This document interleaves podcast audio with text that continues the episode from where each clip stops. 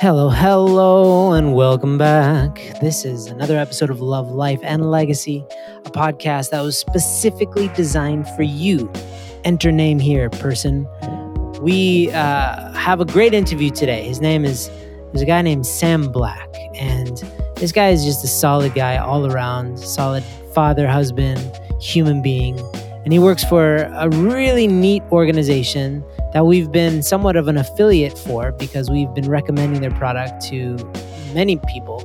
Um, Covenant Eyes. Covenant Eyes is an accountability software that for a lot of people they think, oh, it's just to spy on me. And no, it's to help you feel like you're not alone on the internet by choice. You choose to put it on your devices. And it's super cool. They're progressing along with technology. I'm so happy to have him. Uh, he was in Michigan at the time where he lives, and we just want to welcome him. Welcome to the world of High Noon, Sam Black.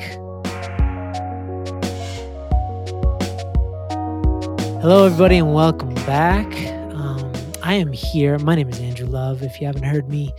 And today we have a guest. We love doing these interviews.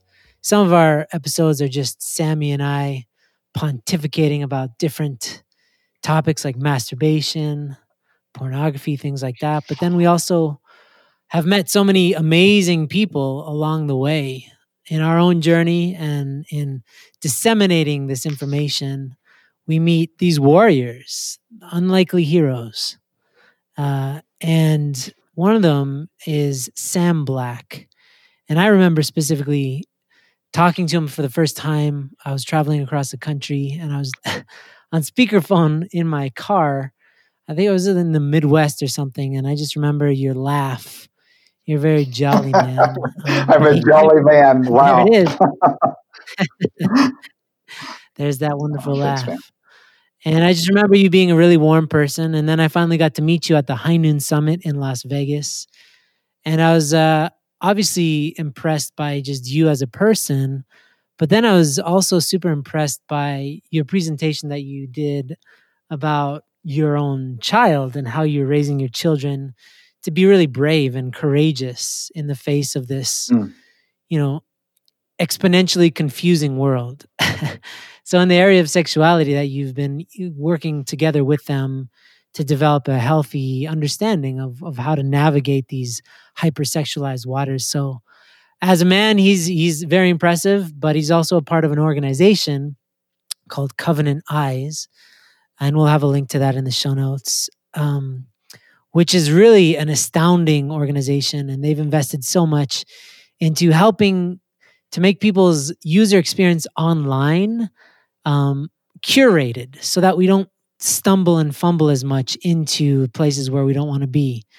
And they do that by kind of making it accountability friendly. So you're not al- alone on the internet, so that you have your, somebody's kind of virtually together with you in a sense um, to help you uh, not get lost. So he's an amazing man, a part of an amazing organization, and I'm so happy to have him. So welcome, Sam Black. Doing well. Doing? Wow. I don't know if I'll try to live up to at least half of what you said there. And it's, it's from uh, heart, man. I don't try to blow people up. I don't want to make you arrogant, no, but not, you're not, an amazing not dude. Hard, not, it's one of those things that uh, God keeps me humble regardless. Uh, he smacks you down every once in a while. Uh, wow. It's really a pleasure to be here. Love the conference we were at together. And I thought it was yeah. just so impactful and that you guys have been so steadfast and that is so important to the church today because so often we just don't want to talk about this in the church. Yeah. Because I, I had a, a pastor say this, and I, I, I love this quote, and I have to, I just cling to it. But it is, uh, the quote is this The modern church today, not all the church, but especially the church in America, has become an institution of respectability rather than a hospital where the great physician can do his work. Mm, and absolutely.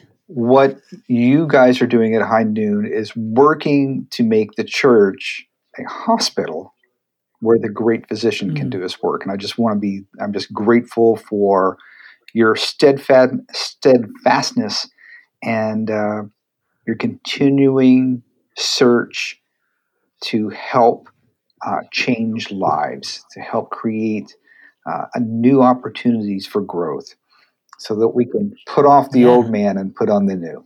Absolutely. Yeah. Well, it's it's all the more easy or I guess bearable. I wouldn't say easy. I will never use that word in this battle, but it's made bearable when we have co-conspirators, yeah, that's right. right? When we have uh, brothers in arm and sisters in arm, and so that's why I wanted to invite you on and really dig into what it is that you're doing because you know you've been at this for longer than me, and what you're doing is so specific, and it's so good to have some people who work in broad realms, some people work in the political sphere to help against pornography, sex trafficking.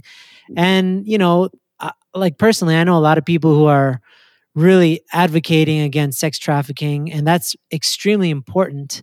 And it's a cause that's easy to rally behind because it's so clearly egregious.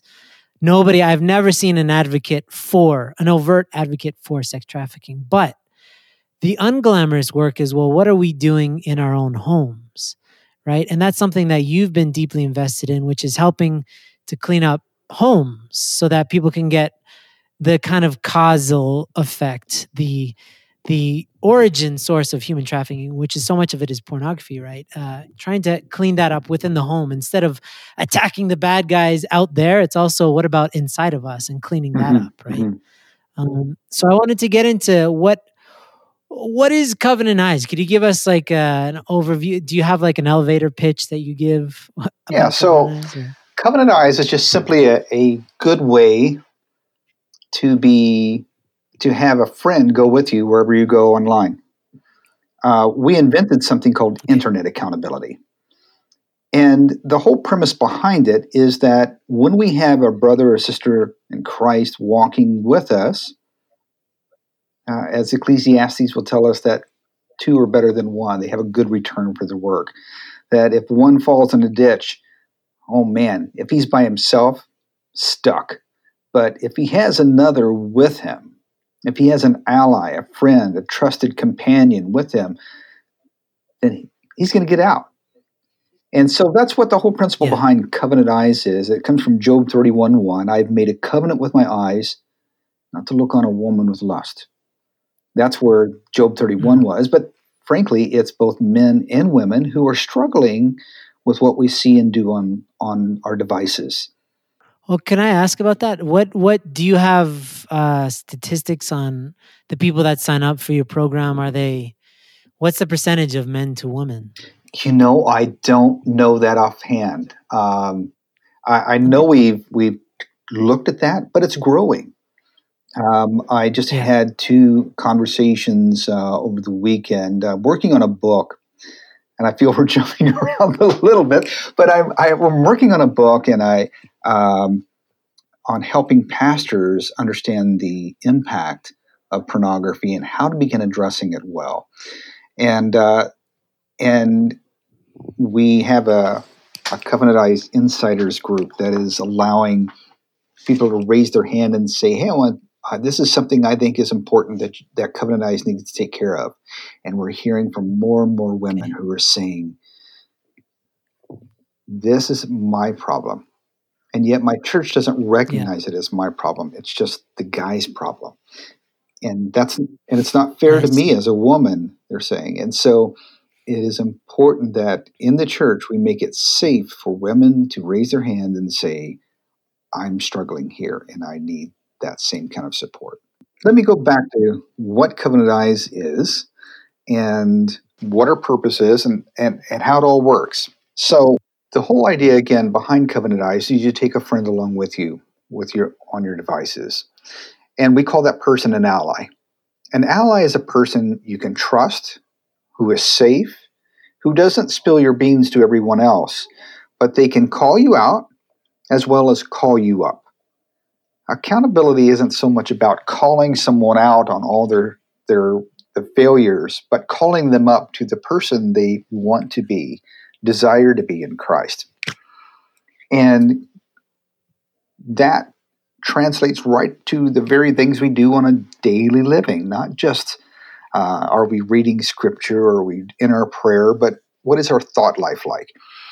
How are we using our devices? And that, when we have invite someone to walk with us, and that is an opportunity for us to see the very best and worst in ourselves through the lens of someone who's uh, being a friend to us. But we're also giving that permission. We're giving that permission hey, I want you to speak into my life. So that person feels comfortable and helping you grow. And often it's a it's uh, allies who are working together. They're calling each other up to who they want to be. So with Covenant Eyes, you simply download our software to all your different devices iPhone, iPad, iPod Touch, Android phones and tablets, Windows and Mac computers. And what happens on your screens uh, is being monitored. Now, we invented something called internet accountability, but dramatic changes in technology have shifted, and so we now provide something called screen accountability. And screen accountability is actually monitoring the screen itself. So it doesn't matter if you're using the internet or a, a text or uh, social media on your Android device or etc. If it appears on the screen, we capture that, and then artificial intelligence reviews that screenshot and knows what pornography is. If it's pornography, it will be captured and sent to, into a report to your friend. Now, you're also going to see additional uh, items as well, uh, or additional screenshots that may not be a pornography, but it gives your accountability partner, your ally, an opportunity to see how else you're using your devices. This is a new technology that was released just this past year, 2019. Yeah, and you had somebody from he was like an ex-government worker or something like that who helped to develop this. Yeah, so we actually we it's amazing how God works at Covenant Eyes. Um, we had a PhD mathematician with a specialty in artificial intelligence who's working for the NSA. And he says, you know, long story short, he says, I think God can use me more at Covenant Eyes than at the National Security Administration. he joined their team and uh, uh, helps us create the algorithms necessary uh, for our, our uh, technology team mm. to create this artificial intelligence image recognition software that screen reads. So it doesn't matter where pornography comes from, but it appears on the screen, it's captured and sent to the report. That's amazing. And so, how big is? I mean, it sounds like there's a pretty big staff over there. What's what's the size of the Covenant Eyes team? Oh yeah, we have more than 200 team members here at Covenant Eyes. Whoa, now. that's huge. Which which departments do you guys have? you know, I think I'm starting to forget how many different departments there are, but yeah. uh, we have ones that are, you know, definitely specifically to development. Um, uh, education and training is another major department. We have what we call user experience department, yeah. and that user experience is all about making our software easy to use and understand, as well as making our educational resources easy to to decipher and, and use. And so when you engage with Covenant Eyes, we want to make it easy. Yeah. And so we're continually working on new ways to make that happen. We are also the only ones in our industry that provide free phone support. So 8 a.m. to midnight, Monday through Friday, Eastern Time. Wow. And 10 to 6 on Saturdays, Eastern Time, you get to talk to a real live human being uh, based here in the United States and last year, the average wait time was 31 seconds. we, take that, we, take that, very seriously. Wow. And so, what this is for people who can't figure out the software or uh, just general inquiry about about user friendliness or how, what, what are the questions you guys get yeah so it might be any number of things uh, what's becoming less especially with screen accountability is there's very little interference with what you know, using our, our software. Now, the old system, there was a little bit, there could be more. It might be a conflict between a um, antivirus or something, or it could be uh, just a configuration on on your computer in some way. Mm. Or they might have a simple question about, you know, I'm looking at this report and I have a question about it. Can you help me with that? Um, and so those are the kinds of typical questions we're receiving. That's really cool. And so I had no idea you guys were that big. Do you, is it, was it a nonprofit? Because I remember I saw a presentation by the founder, and I remember this was kind of the birth of some unfortunate circumstances, right? With, uh, he had some insurance money. Yeah. So that's a, uh, it's a, it's a longer story, but the, here's, let me see if I can put it together for you in five minutes worth of uh, what I see is a very beautiful story of how God redeems all things. Our founder, Ron DeHaas, his wife and two children were killed when they had stopped for an accident in front of them on a interstate and a tractor trailer filled with kerosene did not stop for all that traffic and ran through them. It was horrible. It just devastated him. God blessed him some years later with his new wife and her children. And he cares so deeply about family. And when his new sons were uh, getting on the internet, they had just brought the internet home in, in uh, 1999, coming on 2000. And very quickly, Ron said, You know, this can go the wrong way. This is, could provide unintended consequences. And so, what I want to do is train my sons so that they'll understand uh, and be prepared for the world that they live in. Uh, so he came up with the idea that he would like to receive a report that showed how his sons were using the internet. And that would provide them an ongoing conversation to teach, train, and disciple. And one thing led to another, and he founded it, uh, the way founded a way to do that, and uh, started the company called Covenant Eyes that exists today. That's an incredible story. We are not a non for profit. Um, we've been a for profit company. We kind of describe ourselves as a self funded ministry. And uh, very recently, Ron uh, has changed how Covenant Eyes is working because we're seeing continued growth 15 to 20% year over year growth. He keeps was continuing to receive offers to buy Covenant Eyes. But we do things that don't make sense because it's about mission and passion yeah. and culture change. And he found that everyone who wanted to buy his company didn't want to carry on his vision, they just wanted to earn more money. and so uh, recently, Ron has said the only people that I can trust with Covenant Eyes, and he's in his 70s now, is the people who are most invested in the in the mission and the passion. Mm. And so he has made Covenant Eyes into an employee-owned company. Wow, that's incredible. So the, the the person, the customer support person that you speak to on the line, the developer who's working on the software, the uh, user experience person who's making sure that uh, what you do uh, on our site and with our software is easy to understand. Mm. Those are all company owners. That's a really cool model. It's really inspiring because it, it encourages everybody to feel like an owner, right? Um, because they literally that's are right. an owner. But that's that's wonderful. And so the mission that you have as as a, as an organization is to is it specifically to help eradicate pornography or is it more focused on just helping people have a better experience online that simply doesn't include porn or how do you are you kind of like an organization that is is attacking porn or it's more helping people to escape porn altogether or how, how do you see it uh, let me share something with you. I think this is a really cool. We have what we call organizational clarity, and those com- organizations that really uh, know the boundaries of what their of of their mission are most successful at, at achieving that mission. And so we have four points that we call what is what we call our organizational clarity. The first one is why do we exist?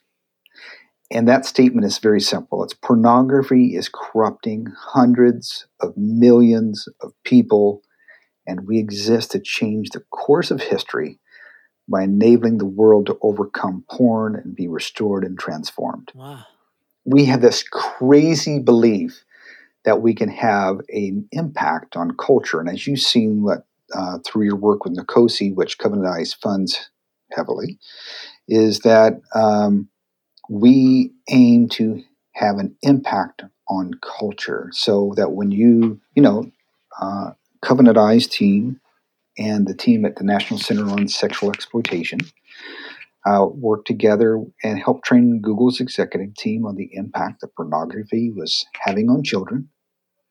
And that's when they agreed that they would no longer sell advertising to pornography websites that happened about a little over five years ago. Wow. They removed all of the pornography apps from the Play Store. There used to be a lot. Incredible. That same campaign has led to Hyatt, Hilton, Sheraton, Sherwood, Holiday Inn, and the hotel chains one by one agreeing that they would no longer sell pay per view pornography in the rooms. When you go to Walmart, you will find that Cosmopolitan is no longer in the checkout aisle for your children to gawk at. Uh, it has been moved over to the magazine section. Now, you can be part of this campaign by going to endsexualexploitation.org. And there you can learn more about the Dirty Dozen list. And that Dirty Dozen list help you be part of something that changes culture. So this takes all of us together. Yeah. Uh, going back to the organizational clarity, too, how do we behave? Number one is we honor God. We have optimism. We have a passion for excellence. And we have a ser- and service to others. Those are the four guiding principles about how we behave honor God, optimism, passion for excellence, service to others. You know, I think you were talking earlier about uh, when prior to we uh, starting the, the, the session was, uh, isn't it easy to kind of get uh, a feeling like maybe you're just banging your head against a wall?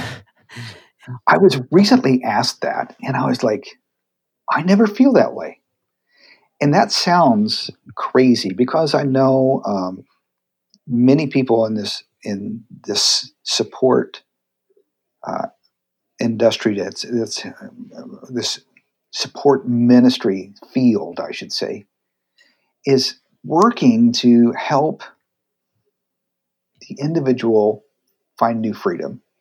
They're asking for help, and for me, as long as uh, I'm providing help serving others, caring for others, I continually have this optimism that we can help change the world.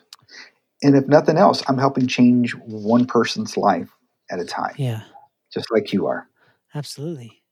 And we can do so much together than we can apart. And so with the name Covenant Eyes, obviously, and you say it's it's a ministry, is that an overt part of who you are? Is it is an expression of a, a religion in particular? Is it Catholic based? Is it denominational, or is it just merely an inspired idea that is available? Do you find a lot of secular people also sign up for your services, or is this mostly a religious thing? The vast majority of our members, uh, probably somewhere in the neighborhood of, uh, I, it's been a while since I've seen this figure, and it changes, but it's in the 90 percentiles that uh, our members are Christians. Got it. From just about every denomination you'd think of.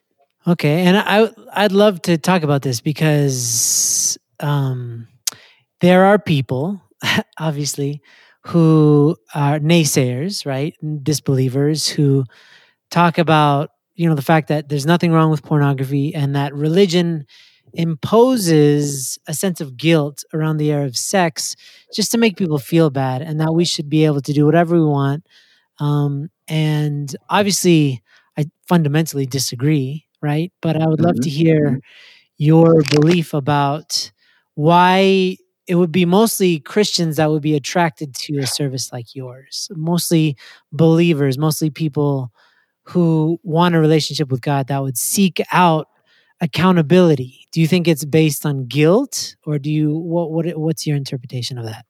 A couple of reasons probably that people choose covenant eyes specifically is covenant eyes just the name itself lends itself to uh, sounding religious. We have a, we also have a, a decent fairly nice number of, of jewish families who are using covenant eyes as well. Awesome. And so, uh, do you feel like, because my impression is this that religious people have an ideal, a clearly expressed ideal. They're striving for the kingdom of heaven in heaven, the kingdom of heaven on earth. We have, we believe that we are destined to to be to kind of activate the god within if you know what i'm saying so in in my understanding the reason why a lot of you know the national center on sexual exploitation i know there's a, a i know that there's some people that are mormon some people that are catholic in that organization but they're mostly believers uh, your organization is expressly religious that a lot of people that i'm meeting are interdenominational, but they are denominational nonetheless. They believe in God. And I, I personally feel that the reason is that because we know that we can do better than this. Whereas without that awareness, it's easy to just settle for what exists, right? Oh, well, porn's everywhere. So therefore, it must be natural, right? Whereas a believer might come to the assumption that it doesn't feel right in my soul. It doesn't it doesn't land and I feel intuitively because of my scriptures because of my understanding that we are destined for something far greater than this, a love greater than what it is presently expressed. So that's my understanding, and and that's kind of what I just wanted to touch on that um, because you guys are doing such good work, and I just know that sometimes it can be a turnoff for other people because they say, "Oh, it's a religious thing," but it's not a religious thing. It's like the best of what religion has to offer is is being made available to all. And it's not like you guys are evangelizing. You're just you just happen to be religious people who are providing a service. Andrew, that is a really, really great question eh, because it taps into this uh, this fight, and this fight does is has multiple sides. I think um, a, there's a book uh, and an author named Dr. Samuel Perry. He wrote a book called Addicted to Lust Pornography in the Lives of Conservative Protestants. And right off the bat, he does a, a very uh, good thing of saying it seems like a lot of scientists today have their own bone to pick, that they have their side they want to choose. And so you do have some psychologists who are just very focused on no no way this is never going to pornography is never going to be addictive or create compulsive behavior it's just you know it's just that you worry about your own sexual drive and if you just became used to porn you'd be okay on the other hand you have this uh, psychologist in the same field you have many more neurologists it seems uh, like dr william doidge uh, Dr. William Struthers, and others who are saying, no, this from a neurological perspective, this makes very much sense that it is addictive and creates compulsive behavior. Uh, often, when you see blog posts on it, they'll just, the blogger will simply, um, hey, this is, you're just being uh, uh, ultra conservative religious and that's wrong and you shouldn't you shouldn't have any hangups about whatever anybody wants to do and and and neurology just doesn't work that way. Sure. Well, that seems pretty shallow. It doesn't really like seems like they're really digging. It seems like they've already decided the, in the beginning, and I'm sure that uh, others can outside can look at us and go, "Oh, well, you're you're biased because you want people to live up to their Christian principles of that say don't lust." Um, and, and and yet that's what pornography is all about. So what we need to do is just get rid of religion. And there's fact some studies that show the more people watch pornography, the more likely they are to leave their Christian beliefs behind. Really? It's that's why it's an affront. And I'll send you a link so that you can post that on your site that when you're watching pornography, it's hindering your faith. It's actually wanting to change how you view God's creation. You know, even though Christians as a whole use less porn, when they do use porn, they do feel a great sense of failure and shame. Mm. Uh, this isn't, you know, an oops, that was naughty, shame on me. It becomes, it does become sometimes a toxic shame that eats away at a person's feelings of self worth. Absolutely.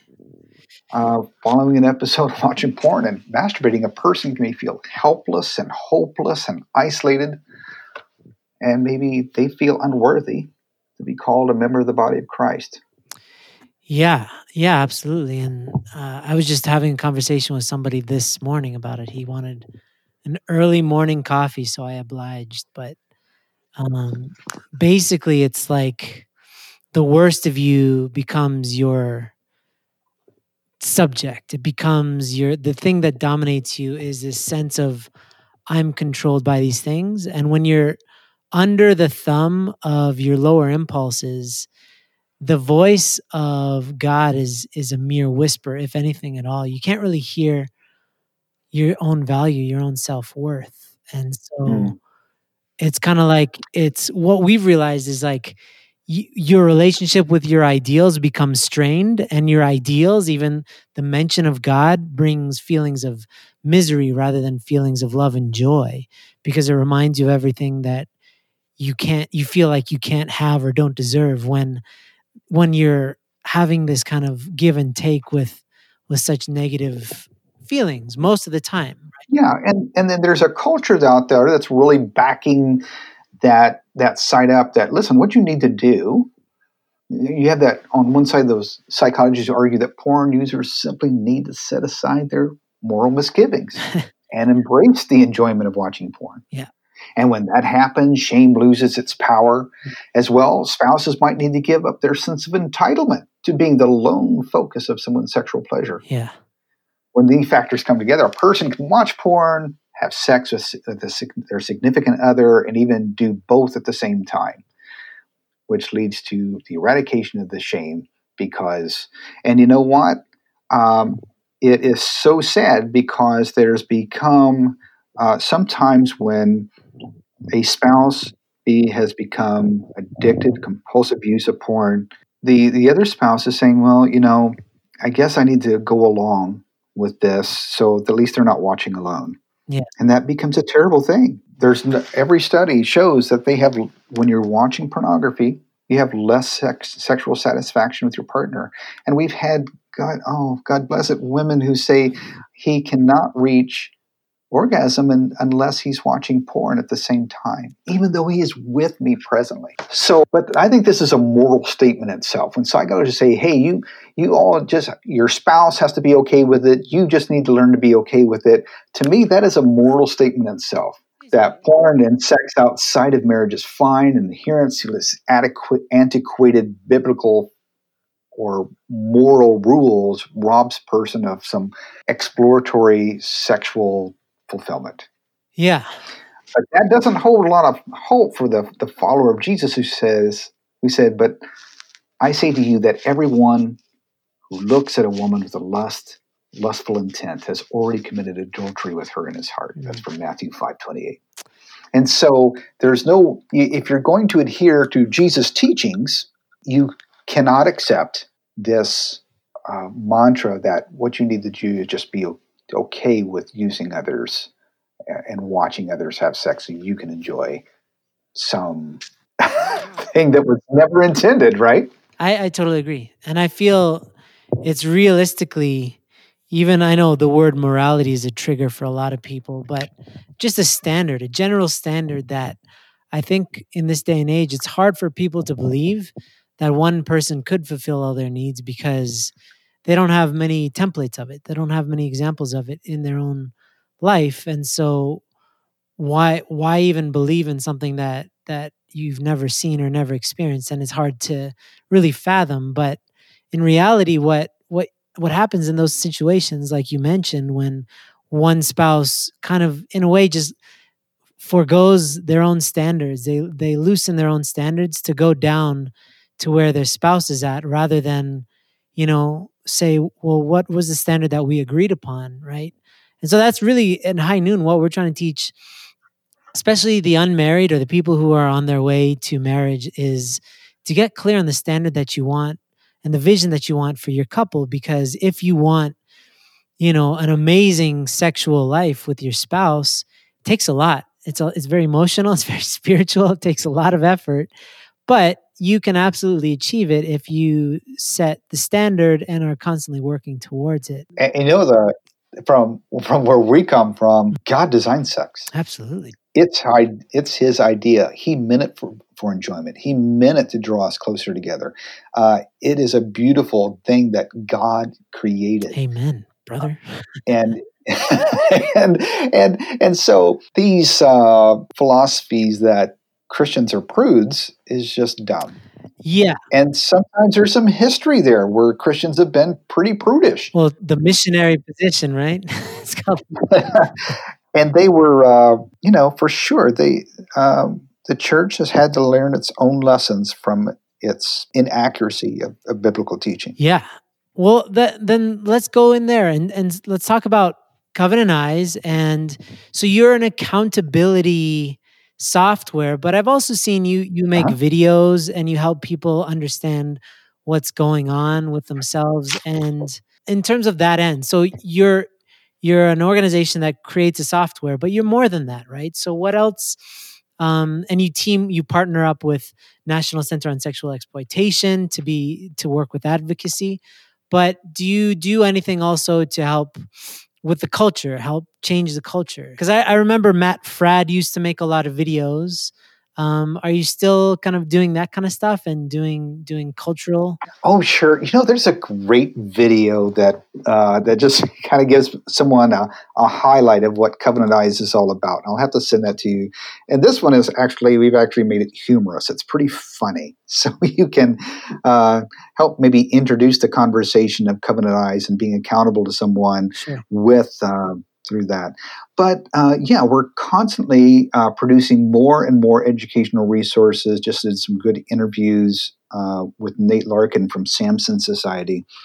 Uh, SamsonSociety.com, by the way, is a great resource where you can get into community with someone else. If that's not something you have available locally, as well as plenty of, of uh, educational resources on our page called at covenanteyes.com forward slash resources. Okay where you can download a number of free ebooks. Um, we've had some amazing people kind of step up. You might, you might know of Lamar Odom. Yeah. He's a two-time NBA champion, Olympic medalist, and uh, he was uh, become a reality TV star, uh, Dancing with the Stars. I think what it is. But uh, he felt he had it all. But after decades long porn addiction that he felt was ruining relationships, um, he has uh, given his heart to Christ. The woman that he loves, Sabrina Parr, they're they're they're focused on on not having sex before marriage.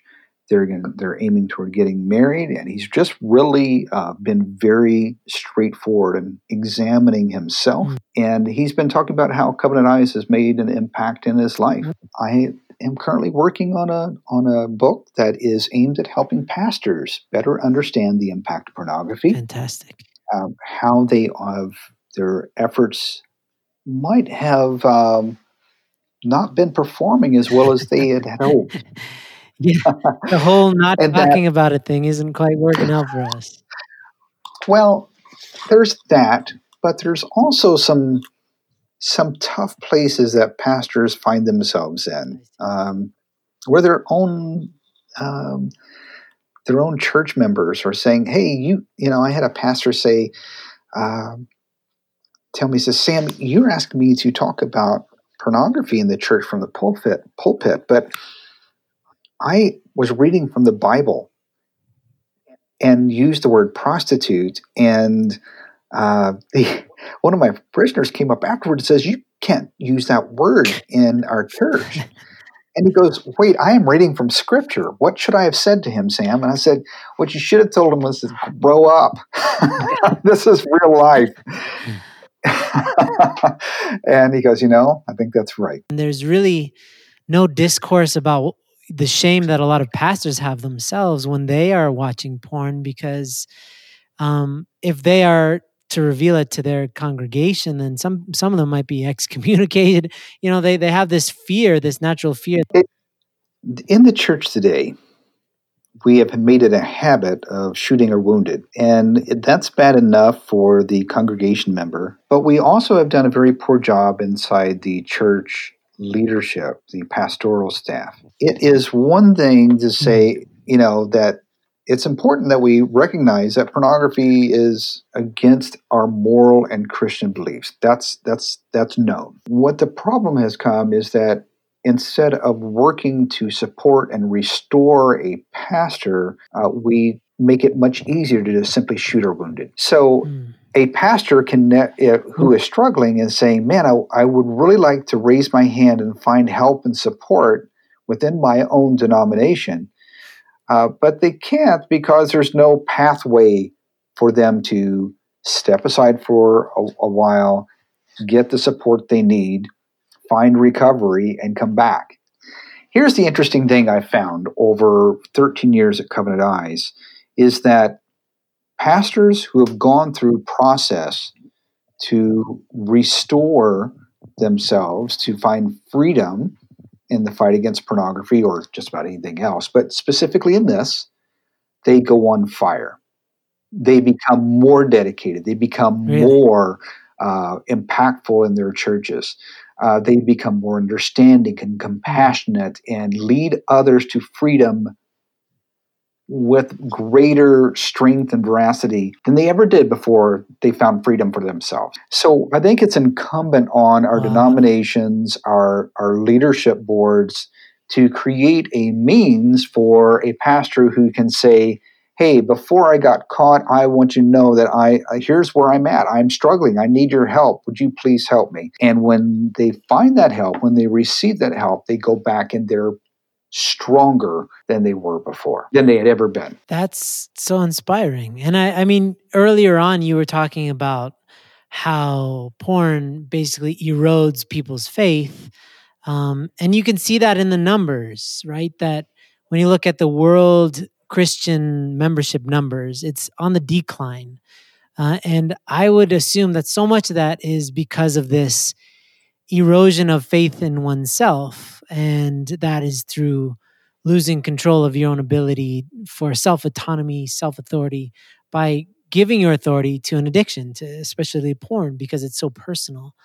And all the more the leadership, there's so many, I know personally so many leaders that have stepped down from youth pastors or from some position within eh, religion because they feel like such hypocrites and they don't know who to go to because they're supposed to be the ones with the answers, but they themselves struggle. So it's so nice to hear that there are leaders, pastors who are overcoming this and that they bounce back stronger than ever. And um, to highlight them, to hear about these people and highlight them. And boy, oh boy, do we need to hear their voice so much. You know, one of our good friends, uh, our mutual friends, Michael Leahy and Bravehearts, yeah. uh, regularly serving pastors to help them find that restorative peace. Amazing. to find to to to find true recovery. Uh, samson society uh, as well. Pastors are finding an opportunity to go into those on online meetings find recovery find help find support and leading them to victory. I have to say that I've been I've been an extremely rude host and we haven't like what what got you into this? Because so how long how long have you been working with covenant eyes? Were you not? So how did i end up at covenant eyes? Uh, my wife came to me one day and she says hey you know that organization covenant eyes that our, our friend at church works for? Um, i said yeah they're covenant eyes they're doing a great work. And she goes well i've been praying about this and i feel that you just need to give them a call and I said, Well, hon, sure, I'll give him a call. You know, uh, I'll think I'll think of that over. She goes, No, I want you to promise me you're going to give him a call. I said, She's not usually like that. So I said, Oh, yeah, okay, I'll give him a call. You know, I want to uh, honor you and do that. And uh, one thing led to another, and it was clear to me that I needed to make a leap of faith and joined Covenant Eyes. And at that time, 13 years ago, Covenant Eyes was in these, there's, in the United States, there's these little towns where uh, the big box stores have moved in and the in the surrounding area and the little downtown area is sort of run gets run down. Yeah, yeah. And so we were in these little rundown uh, downtown buildings, and the tiles were coming off the floor. There were false ceiling tiles missing off the ceiling. And there was a running joke, and we live in Michigan, uh, that before you go to the bathroom, be sure to crack the ice in the toilet. so when I came on the Covenant Eyes, it really felt like I was crawling out on a limb. Sure. But back in those days, you did just about everything answering calls to writing to doing all kinds of things. And uh, I was so, felt so inspired going to this rinky dink office. and, uh, and I, I, I would go home and tell my wife, I feel like I'm plucking souls from hell Mm. because they're on their own personal hell. They're, they're, I remember talking with a pastor's wife. Uh, among, I think it was my first week at Covenant Eyes, and she says he's watching porn on Saturday night and preaching on Sunday morning, and it's killing him. It's killing us, Mm. and we just need a little help.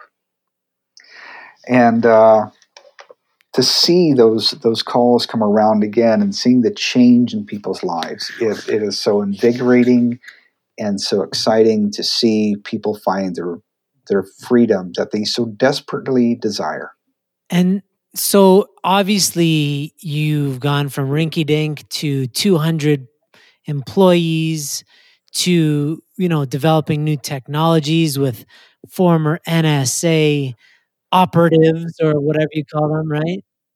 and it's all it's to me it's all just a god thing it it is um when you know here's a strange thing six months after i came on board there was a a company that was moving its employees and they uh, looked like they were just going to not use their their current building and it was a rather large facility where we're located now and our our president walked in and said, "I understand you're going to be moving your employees and and that you might be willing to put this facility up for sale." And the receptionist says, "You know, it's strange, but our vice president of all of our real estate holdings is here. He's never here, but he's here today. Would you like to talk to him?" It turns out they had recently put a million dollars just into the office space, like the year before. There was a large warehouse in the back of all this office space as well. And uh, our president says, you know, I think we can offer you $400,000 for your building. And this vice president who is handling the real estate says, you know, we would just like to get it off the books. We don't even have it up for sale yet. Wow. Uh, why don't we go ahead and close this deal now? and we used, we refurbished that warehouse space Amazing. and it paid the mortgage on our building. So Covenant Eyes has is without debt, has been without debt, and uh, we continue to reinvest in the technology and education and resources that bring freedom to people. Well, that's what I'd like to know is you all sound like a very ambitious bunch that are dedicated to changing this world. So where do you see yourself in 10 years, right? Technology's obviously ever evolving, um, but your core mission remains the same. So how how do you see your mission evolving as a as an entity? Where do you see Covenant Eyes in the future? Um, if I, you know, 10 years seems to be dramatically changing in the technology world. But what doesn't change is the importance of connecting people. And as we are developing and changing our platform and our technology, what I really see us doing is to do a continually create new roadmaps and connections that connect people together Hmm. that create meaningful change. So that maybe your instant notifications and a lot of different things that really maybe you can correspond with someone in real time. Maybe there's a way that you can uh, right through the app and you don't have to go to a website or things that pick up educational resources and, and guides that really help and support you and your ally in conversations that create meaningful change. That's fantastic. I had an idea once that uh, if somebody signs up for it, they if they were to click on some porn, you know, website, it would automatically FaceTime, and then instead of seeing porn, they would see their friend's face, and then they would just have this agreement where and say, "Hey, buddy, how are you doing?" Right? in that in right. that moment, you're really just looking for connection, right? And you settle if you've trained your synapses to settle for some fake person on the other end of a plastic device, then that's kind of what you're used to. But in real real terms, we just want somebody to be there for us to let us know that they love us, right? So that's right. I see that that being and and when we get into virtual reality and all that, how much more do will we need a real person, a real guide to be there with us? Having greater connectedness to God, mm. greater connectedness to each other as the body of Christ, mm. then we are more successful at healing our wounds. Fantastic. If we if we stub our big toe or if we cut our foot, uh, the hands need to go to work on that, yeah. right? so, and the more the, the the more ways that we have to create that connectivity to real people, people who love us and care about us, and the more we can do to help churches and congregations and friends mm. to learn to create trusted environments, safe environments with safe processes for freedom and that's where that's where real change comes from. That's where, where I hope to see us in 10, 10 years, even more of that happening. Well, I'd love to end on on that of of a question about hope. And you know, you see a lot of difficult cases every day, and you hear a lot of people's testimonies, good and bad. But in the end, what what gives you the most hope about your work and about the future of of of this fight? You know, against isolation against uh, self-centeredness? Where, where do you see where do you really get your true hope? This kind of, i don't mean like hope like optimism. I mean like hope in your bones like you know we're gonna be okay. Like where, where do you yeah, where do you get that yeah. wow. I, I think i find it through not only my journey with other people. When you find that you are giving back to others through personal relationships, not just uh, you know the work in your church, but when you have one-on-one relationships where you are being a mentor to others and you're giving back, that gives me huge amounts of hope. Got it. And what I found so interesting too is that uh, we through some polling of our customers, we we we found that there was this big radical change that they found that when they first came in to being a Covenant Eyes member, they felt hopeless. They felt shame and frustration and, and guilt and all kinds of negative thoughts. And after they had connected with an ally, began conversing and talking through their pornography use and began finding that process of healing, within a short frame, and I think it was like six months, if I'm not mistaken, they were finding their new descriptions for themselves were hopeful, excited, uh, feelings of self worth, uh, better care, all these kinds of things that really made them feel more positive about themselves mm. and their journey. Amazing. So you see, you see the ch- change. You see that change is possible. You've witnessed it on a macro level because you deal with thousands and thousands of people. So um, that that I'm sure inspires a lot of hope, right? That you know that although this is somewhat of a pandemic and that porn is about to reach a bunch of new customers as the as Wi-Fi gets across the entire globe, at the same time we know that healing is possible. So healing is very much possible. Yeah. Healing is a reality. Ooh. Healing and growth and those things are true. I like that. Things that you can things that you can look forward to. Mm. I want to encourage someone who's out there today struggling, uh, feeling so alone, that there's people in your church community that cares and loves you. Mm. And you may not feel like there's anybody that that you can trust, but there is. And uh, I, I, have that hope for you. If you in a in a, in a maybe just a, an area where you just think that the people in my church just don't really um, they don't seem like they would have any understanding of this. I, I do encourage you to to um, get into a group called Samson Society. I love them because they are men and men. This is specifically for men, and we're looking to create something for women as well. But for men who who can find a group to to join, you can find that at samsonsociety.com. Mm. And in there, you can also find an ally or a, what they call a Silas in that group who will receive your Covenant Eyes report. And then you get to join in on meetings multiple times a week mm. and really talk through your own journey. Amazing. Yeah, that's where it's at. Because uh, we do know that some people listening are in very remote parts of the world.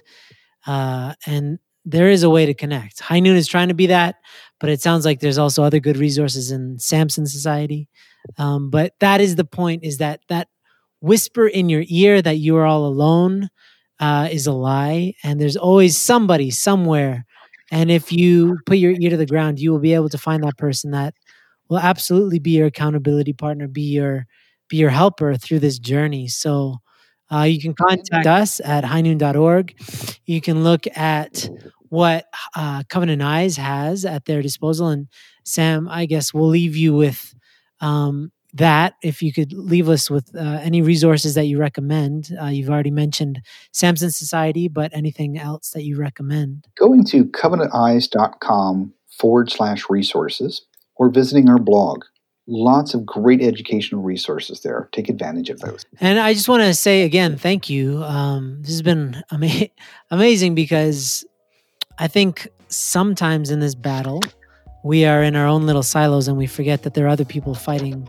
And it's good to connect like this and to see that when we're united, we're incredibly strong and we can help millions and millions and millions of people find their true selves and give up this alternative reality that they choose with porn, right? Um, and the more that we do connect, like you and I are connecting now, and the way that you, Covenant Eyes, is connecting with National Center on Sexual Exploitation, the faster we can recreate this world so that sexuality can be something that has God at the center, right? And so I want to personally, on behalf of High Noon, thank you so much for all that you do. And on behalf of Covenant Eyes, all that the organization does. And I just want to thank you for your time and coming on this show.